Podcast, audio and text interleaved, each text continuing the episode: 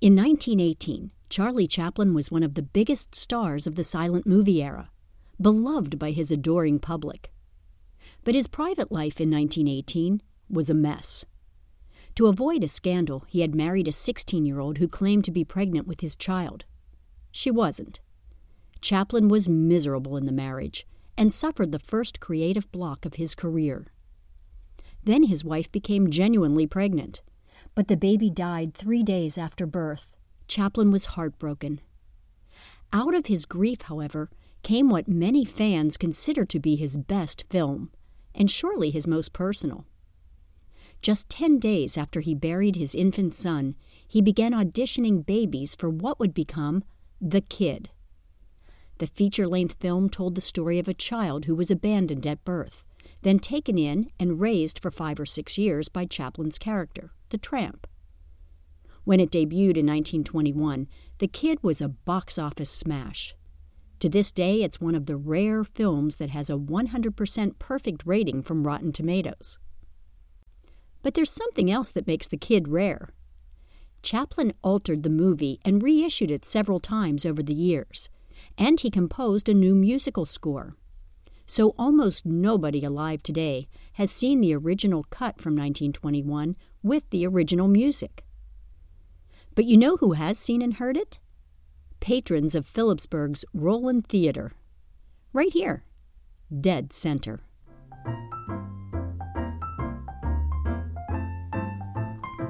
Hi, I'm Katie O'Toole from the Centre County Historical Society. The Rowland Theater is a special setting for a lot of reasons.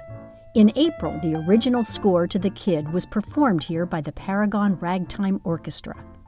Conductor Rick Benjamin is the orchestra's founder and director. He's also the owner of the largest collection in the world of original scores to silent movies. Some 900 titles, all composed between approximately 1830 and 1930. The orchestra has performed in concert halls around the world. So, why would a Juilliard trained conductor bring his prestigious show to the Rowland Theater? Benjamin was still jubilant from his orchestra's performance in April when I asked him that. It's very exciting to be in a historic place like this because there are just so many sort of vibes and ghosts that are, uh, you know, sort of assisting you in bringing back all of the all of the culture. So you can you can feel the vibrations of the space too. Bringing back the culture. Benjamin probably didn't know it when he used that phrase, but that was exactly what the theater's founder had in mind when he established the Rowland 101 years ago. Now, I can't confirm that any ghosts were assisting in Benjamin's performance, but the generous spirit of Charles Hedding Rowland was evident. Um, I knew that he moved, he was born in 1860 in Maryland, moved to Huntington in 1866, and then he moved to Houtzdale in 1874. That's Rebecca Inlow. She's a member of the board of directors of the Rowland, and she's becoming an expert on the Rowland thanks to the book that she's written about the theater. Her research has taken her into old newspapers, census records, courthouse deeds, and interviews with descendants of Charles Rowland. Here's what she's found. Like a character in the Rags to Riches Horatio Alger novels that he probably read, Charles Rowland rose from a humble background to become his town's greatest benefactor. In the 1880 census, he was he, he was a clerk in a store. Rowland must have been one heck of a clerk because by the end of the decade he had come to the attention of Samuel Langdon. He was a wealthy Philadelphia industrialist who owned coal mines in central Pennsylvania. Houtzdale and Osceola were sitting on top of the Moshannon coal vein. It was a celebrated coal vein everybody wanted a part of. Um, it was black gold. And so Charles began operating the mines of Samuel Langdon. Mining coal was one thing, getting it to market was another. In the late 1800s, the Pennsylvania Railroad dominated the tracks in places like Philipsburg. Langdon took exception to the railroad's control. He resented the concessions he had to make and the freight charges he was forced to pay. So he started his own railroad. It was known locally as the Alley Popper. Charles Rowland was one of the primary bondholders. The success of the railroad meant success for Rowland, who eventually became its president. By 1900, he was a rich man. and he left Houtzdale, moved to Tyrone. Uh, he only lived in Tyrone for three years, but he lived on Lincoln Avenue, which was where all the movers and shakers of Tyrone lived. He moved to Tyrone, but he had his eyes on a property here in Philipsburg. It was the Robert Lloyd house. Robert Lloyd had died, but it was owned by the heirs, and Charles Rowland wanted that house. It was a sprawling Victorian mansion on South Center Street. It had a wraparound veranda, curved window panes, stone fireplace mantels, and an oversized parlor. It was built for comfort and luxury, and for entertaining. Rowland bought it, and in 1903 he brought his wife and five children to live in the prosperous little town, made wealthy by coal, timber, manufacturing, and railroads. In the 1900 census, the 1910 census, the population of Philipsburg was around maybe 3,500. So more people than the current census, but not a huge town. There was they said there were 90 businesses downtown at that time. So Philipsburg had a bustling downtown at the early part of the 20th century. Adding to the town's allure were cultural institutions such as the Pierce Opera House on Front Street. Now, if you can't quite picture an opera house in 19th century Centre County, let me digress for a moment.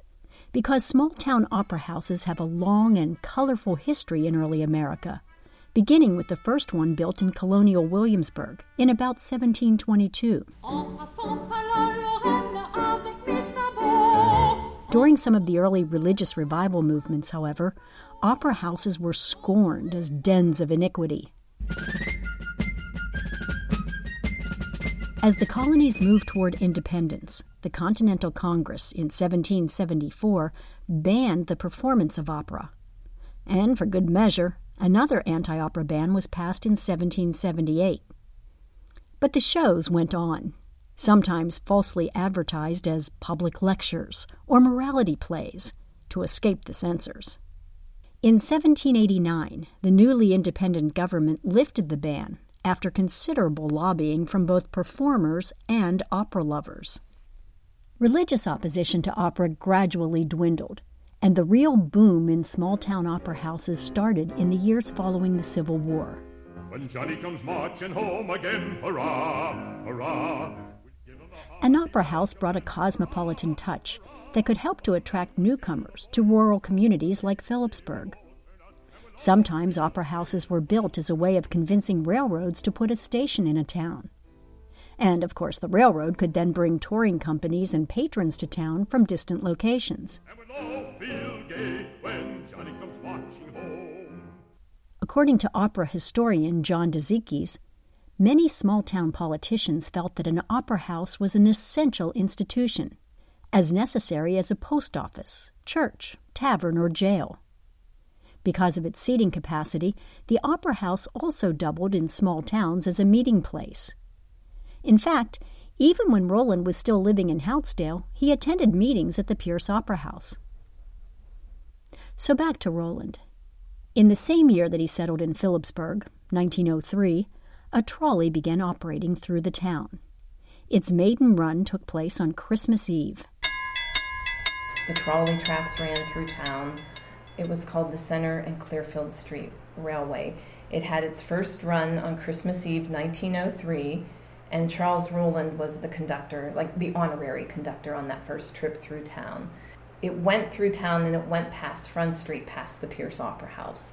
And I, I just think it's kind of, I, you know, you just would wonder that he, he wouldn't have realized it then, but, you know, within 14 years, that would be his theater at the site of the Pierce Opera House. By the early 20th century, opera houses were getting competition from a newer form of public entertainment the cinema. Motion pictures had evolved from coin operated peep shows in the back rooms of businesses to storefront Nickelodeons, where a selection of short films played continuously. But it wasn't economic competition that did in the Pierce Opera House. Um, so in 1910, December 30th, 1910, at about 5 a.m., a fire broke out in downtown Philipsburg. Um, it was a windy day and that hampered the efforts. Um, they at the time they called it the biggest loss of downtown Philipsburg. That fire burned the Pierce Opera House, which was located exactly where the Rowland Theater is now, and the remains of the Pierce Opera House stayed at that site for five years. In a photograph taken of a parade in 1913, the remains of the Pierce Opera House can be seen. Patriotic bunting is draped across the charred timbers. It was surely an eyesore in the otherwise charming downtown. By now, an actual cinema was operating in Philipsburg. It was called the Majestic Theater, but the name was deceiving. It was a modest movie house, a place where working class families could watch low budget westerns or serialized shows. The manager of the Majestic was Albert Fleckenstein. He was convinced that Philipsburg needed a theater that was, well, a little more majestic. So he approached Charles Rowland. And then Albert Fleckenstein says, Hey, why don't you build us a theater, a high class movie theater? And he did. Why Charles Rowland? Well, for starters, he had the money. He was president by now of both the Moshannon Coal Company and the railroad, and he was the director of the Moshannon National Bank. Oh, and did I mention that he was a congressman? In 1914, he was elected to the U.S. House of Representatives, where he served two terms. But he also was civic minded, devoted to Philipsburg's progress, and generous to a fault. He was one of the men who started the trolley, the steam heat plant. Um, his name is on the charter to practically every organization of that time. There was the Philipsburg Elks, the Philipsburg City Band, um, if anybody asked him, he would do it. He was um, just a very big benefactor. Ultimately, Rowland accepted Fleckenstein's proposal because he believed that the people who worked in his mines and on his railroad by day were entitled to good entertainment in the evenings and on weekends. Also, he knew for a fact that they loved a bit of theatrical drama. In 1914, the Lubin Film Company of Philadelphia had contacted the local railroad. Remember the alley popper? For permission to stage a train wreck for a camera crew. Since there were two engines that needed to be replaced anyway, Rowland and the railroad's board of directors agreed. It took place in the village of Hudson, on a part of the track just west of Philipsburg. The railroad wanted to accommodate curious spectators and make a bit of money so plank bleachers were set up near the site. They were surrounded by a canvas wall to keep out the non paying spectators. After days of trial runs to establish the proper speed and collision point, the Alley Poppers number three and number four locomotives were positioned a mile apart, pulling passenger and coal cars respectively. As tension mounted in the stands, the engineer in each of the doomed trains started toward the impact site. As they approached one another, they pulled open their throttles. The men then jumped to the ground, while the trains thundered toward each other. With a tremendous roar, the trains crashed, sending up a cloud of smoke and debris. Several of the train cars splintered and scattered like so much kindling. Awed by the destruction, the crowd returned the next day. A train car that had survived the crash was filled with mannequins and set on fire so that the Lubin Film Company could shoot some dramatic rescue scenes. The wreck was first seen in the 1915 silent movie The Valley of Lost Hope, but it showed up in other movies as well. Now, I don't know whether the town's personal encounter with the film industry factored into Rowland's subsequent decision to buy the Pierce property. But the community must have been enthralled to witness another creative drama involving a charred ruin. But this time, like the proverbial phoenix, a grand ornate theater rose from the ashes to take the place of the old opera house. Um, one of the first things he did was hire architect Julian Millard, who lived in Hollidaysburg, and Warren A. Hoyt was, they called him the constructing engineer from Altoona. And he wanted the best, and he got the best in those two. Um, Julian Millard was responsible for a lot of the architecture of central Pennsylvania back in that time period. The Hollidaysburg Courthouse, um, a lot of the churches over in the um, Blair County area. And Warren A. Hoyt started the architecture program at the University of Pennsylvania. And in 1923, he was named Pennsylvania's first state architect. And then Warren A. Hoyt, W.A. Hoyt, they called him, he was known throughout the country for his work with the use of concrete in cold weather. And he um, designed, like the Kellogg Company's buildings in Battle Creek, Michigan. And so he hired them right away. Construction began in 1916 and then continued through um, the theater's opening. By the standards of both then and now, the Rowland Theater was grand. Its dazzling glass and copper marquee projected over the Front Street sidewalk and beckoned patrons into a luxurious lobby. Marble, murals, and architectural flourishes were everywhere. Wide staircases led up to the balcony, which, along with the main floor, accommodated more than a thousand people. The orchestra pit provided seating for 30 musicians, and the 11 dressing rooms in the basement ensured that the Rowland could handle large, star studded casts of performers. And unlike the Pierce Opera House, the Rowland Theater was said to be fireproof. The, okay, so there were concrete trusses everywhere. And one thing that theaters at that time started doing is the asbestos curtain.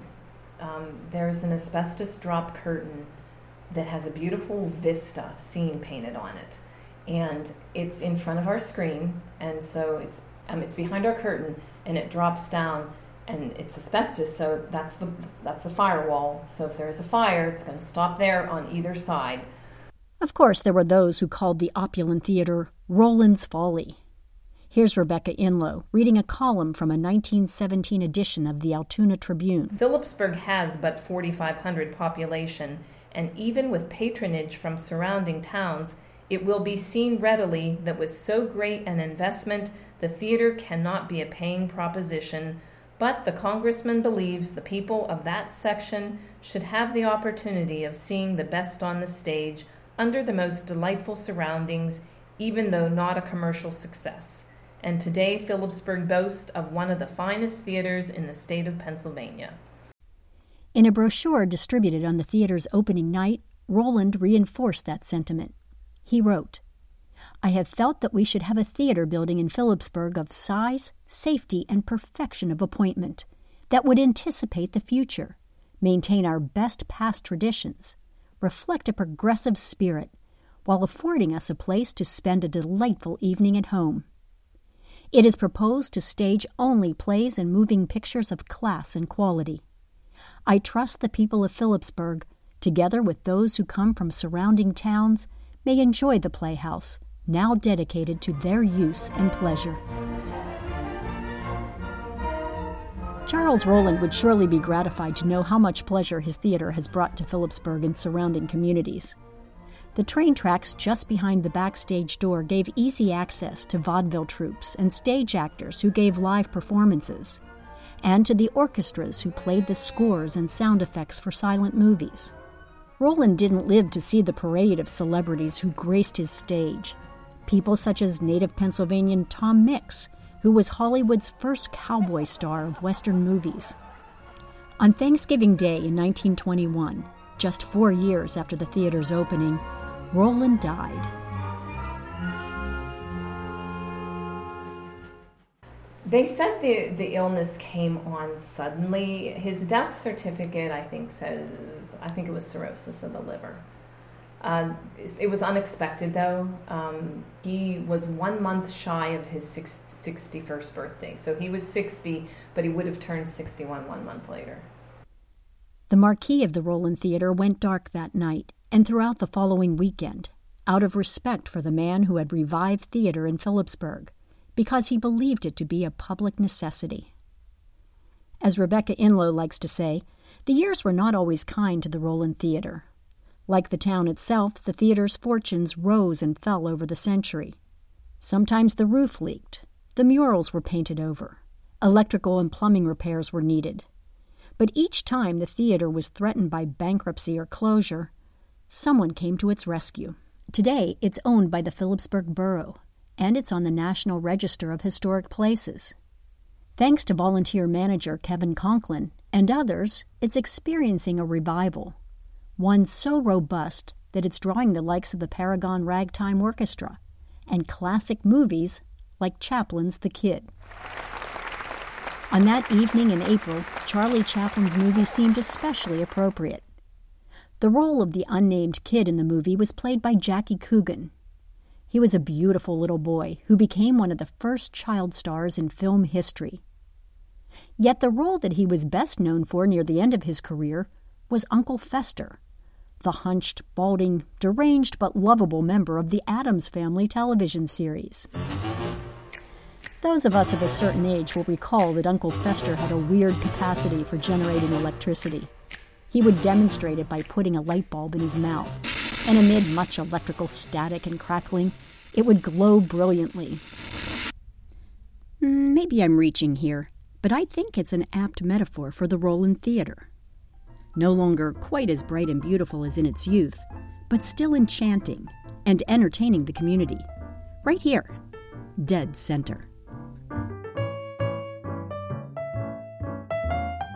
Today's podcast drew heavily from Rebecca Inlow's research, so if you're interested in learning more, be sure to get her book, The Rowland Story. Much of the music comes from the live performance of the Paragon Ragtime Orchestra. And our theme music is Coffee Shop by David Zestze.